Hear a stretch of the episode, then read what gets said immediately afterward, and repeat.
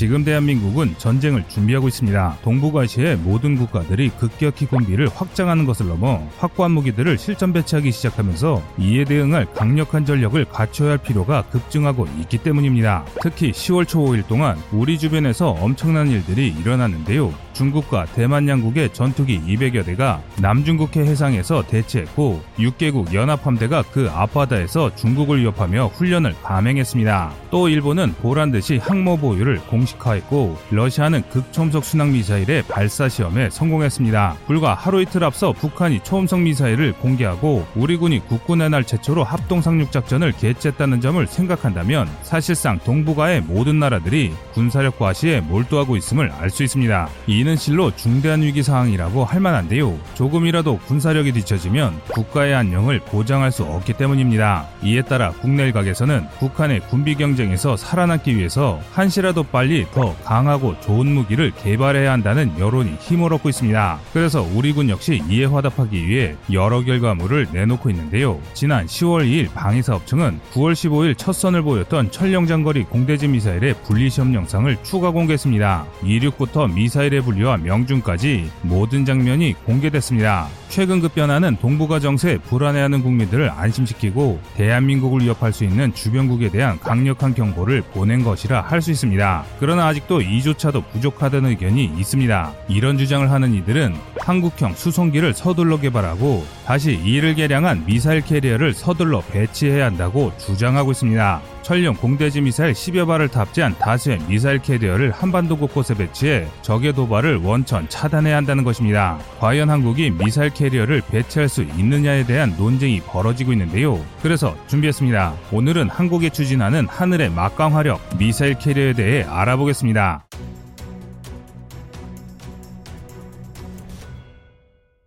현재 일부 군사 전문가들 사이에서 한국형 미사일 캐리어 개발을 주장하는 이들이 늘어나고 있습니다. 미사일 캐리어는 전술 전력급의 대형 수송기를 다수의 공대함, 공대지 미사일을 탑재한 초대형 공격기로 활용하자는 주장인데요. 막대한 예산이 필요한 전략 폭격기를 보유할 수도 보유할 필요도 없는 우리 공군도 이를 상당히 긍정적으로 바라보고 있습니다. 그 이유는 세계 전쟁사에서 좋은 사례가 많이 있기 때문인데요. 또 세계 최강 공군을 가진 미국이 C-130 수송기를 개조한 미사일 캐리어를 개발하기 위해 여러 연구를 추진하고 있습니다. 지난 2010년 5월 미 공군은 C-130 전술수송기와 C-17 전략수송기에서 팔레트화 탄약 시험에 성공했다는 사실을 밝혔습니다. 팔레트화 탄약은 수송기 후방에 미사일이 장착된 스마트 팔레트를 탑재한 것인데요. 팔레트를 투하하면 미사일이 분리되어 적을 타격하는 박스 안의 폭탄이라고 할 수 있습니다. 같은 해 1월 미 공군 특수전사령부는 MC-130J가 모의 팔레트화 탄약 3개를 공수하며 시연을 보이기도 했는데요.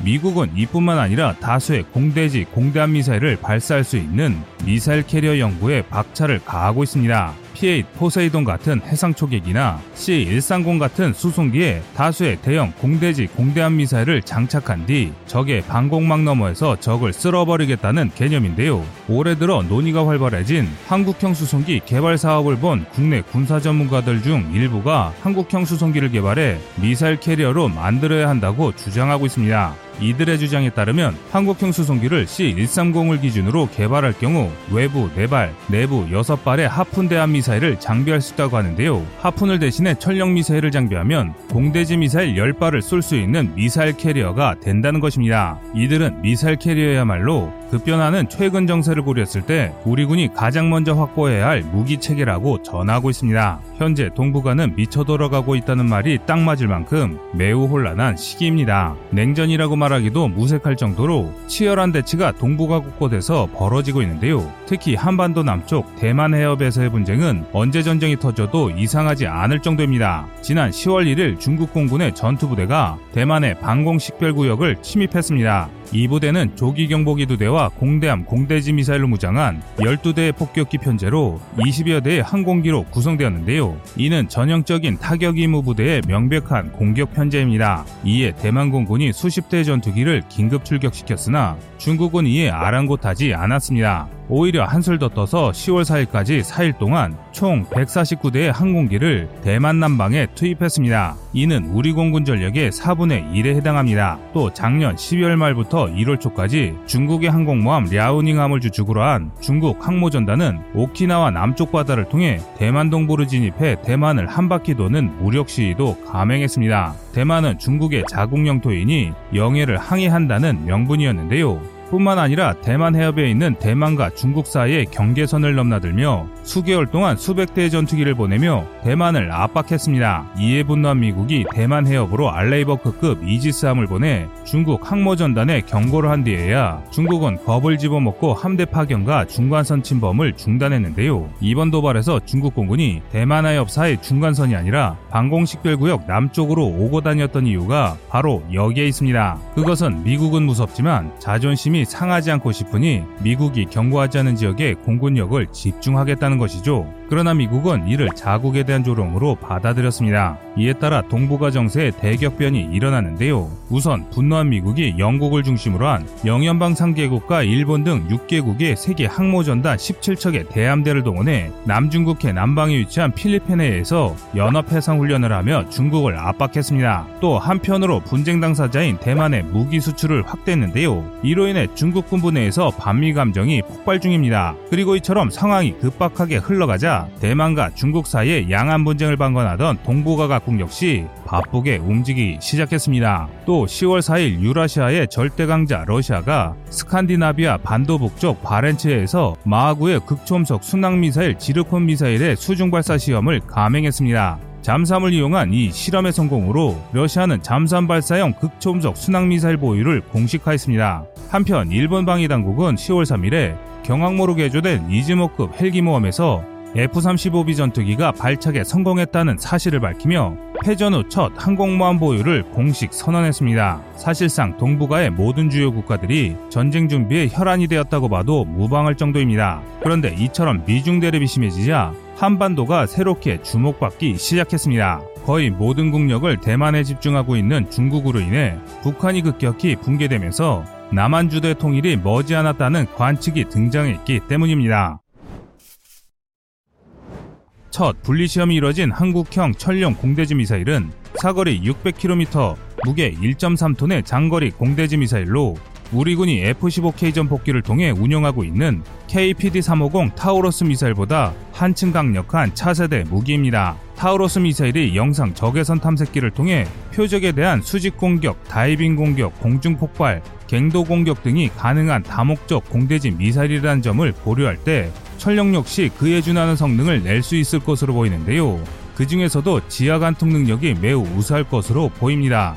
한국형 타우러스 도입 과정에서 지하 관통자 기술을 이전받았기 때문인데요. 그래서 한국이 천룡 공대지 미사일에 더해 다른 공대지 미사일을 10여 발이나 탑재할 수 있는 미사일 캐리어까지 개발된다면 우리 군이 북한의 핵심 시설 타격 능력이 한층 진보할 것이 확실합니다. 하지만 일각에서는 우리야 비할 바 없이 약한 재래식 전력을 가진 북한에 신경 쓰느라 수천억을 들여 지하관통 기능이 있는 장거리 공대지 미사일에 투자하는 것은 올바른 투자가 아니라는 비판이 존재합니다. 미사일 캐리어에 대해서는 낭비를 넘어 망상이라는 의견도 있을 정도인데요. 차라리 그 돈이면 일본과 중국의 수상함대와 공군 전력을 상대할 공대함 공대공무장에 투자하는 것이 좋다는 것이죠. 하지만 지금 북한의 정세가 굉장히 불안합니다. 북한 최대 물주인 중국이 북한에 대한 지원을 급격히 줄이고 있기 때문입니다. 사실 우리 국민들에게 북한의 붕괴 는 그다지 현실성 있는 이야기로 받아들여지지 않습니다. 북한은 소련 붕괴 위기와 영변 핵 위기에도 불구하고 북한은 망하지 않았습니다. 또 전문가들이 김일성의 죽음 이후 시작된 고난의 행군으로 북한 정권이 곧 무너질 것이라 예측했으나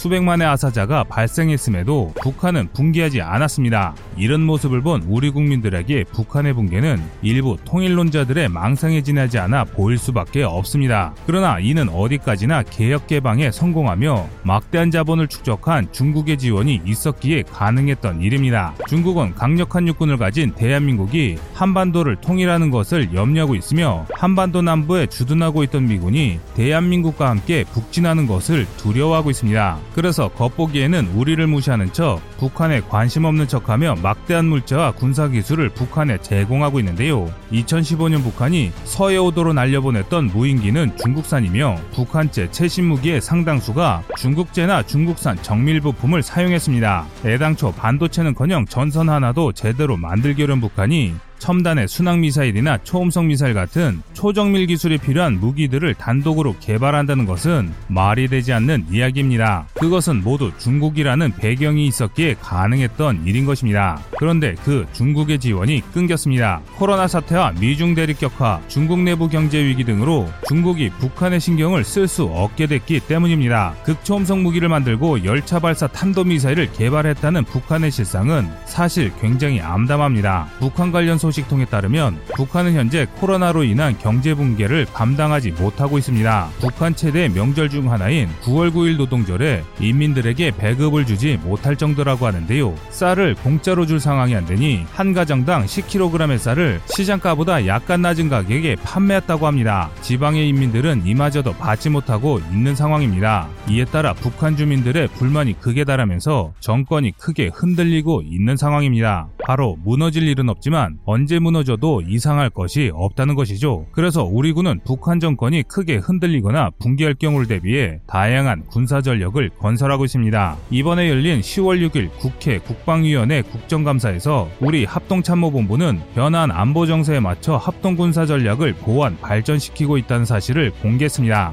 이는 지난 10월 1일 피스메이커 합동 상륙 작전에서 선보였던 미래군 구조를 다시 한번 선보이겠다는 것인데요. 그 해법으로 북에 대한 맞춤형 억제 전략을 강화하고 합동작전을 위한 합동 4D 작전 지침서 발간을 제시했습니다. 합동 4D 작전은 북한 급변 사태를 염두에 두고 만들어진 작계 5015에도 포함된 4단계 작전 개념인데요. 이를 구체화하겠다고 선언한 것은 군이 북한의 붕괴 가능성을 진지하게 염두에 두고 있음을 방증합니다. 그리고 우리 군이 북진을 생각하고 있다면 반드시 증강해야 할 전력이 공대지 미사일 전력입니다. 하지만 기존 방식으로 전투기에 공대지 미사일 을 장비하는 것은 많은 제 제약이 발생합니다. 공중에서 대기하며 긴급 대응이 가능한 전투기의 숫자와 그 전투기에 탑재될 공대지 미사일 정도로는 북한의 군단급 부대조차 제대로 제압하기 어렵기 때문인데요. 그런데 한국이 발표한 한 사건으로 한국형 미사일 캐리어 개발이 급물살을 타게 됐습니다. 그 이유는 바로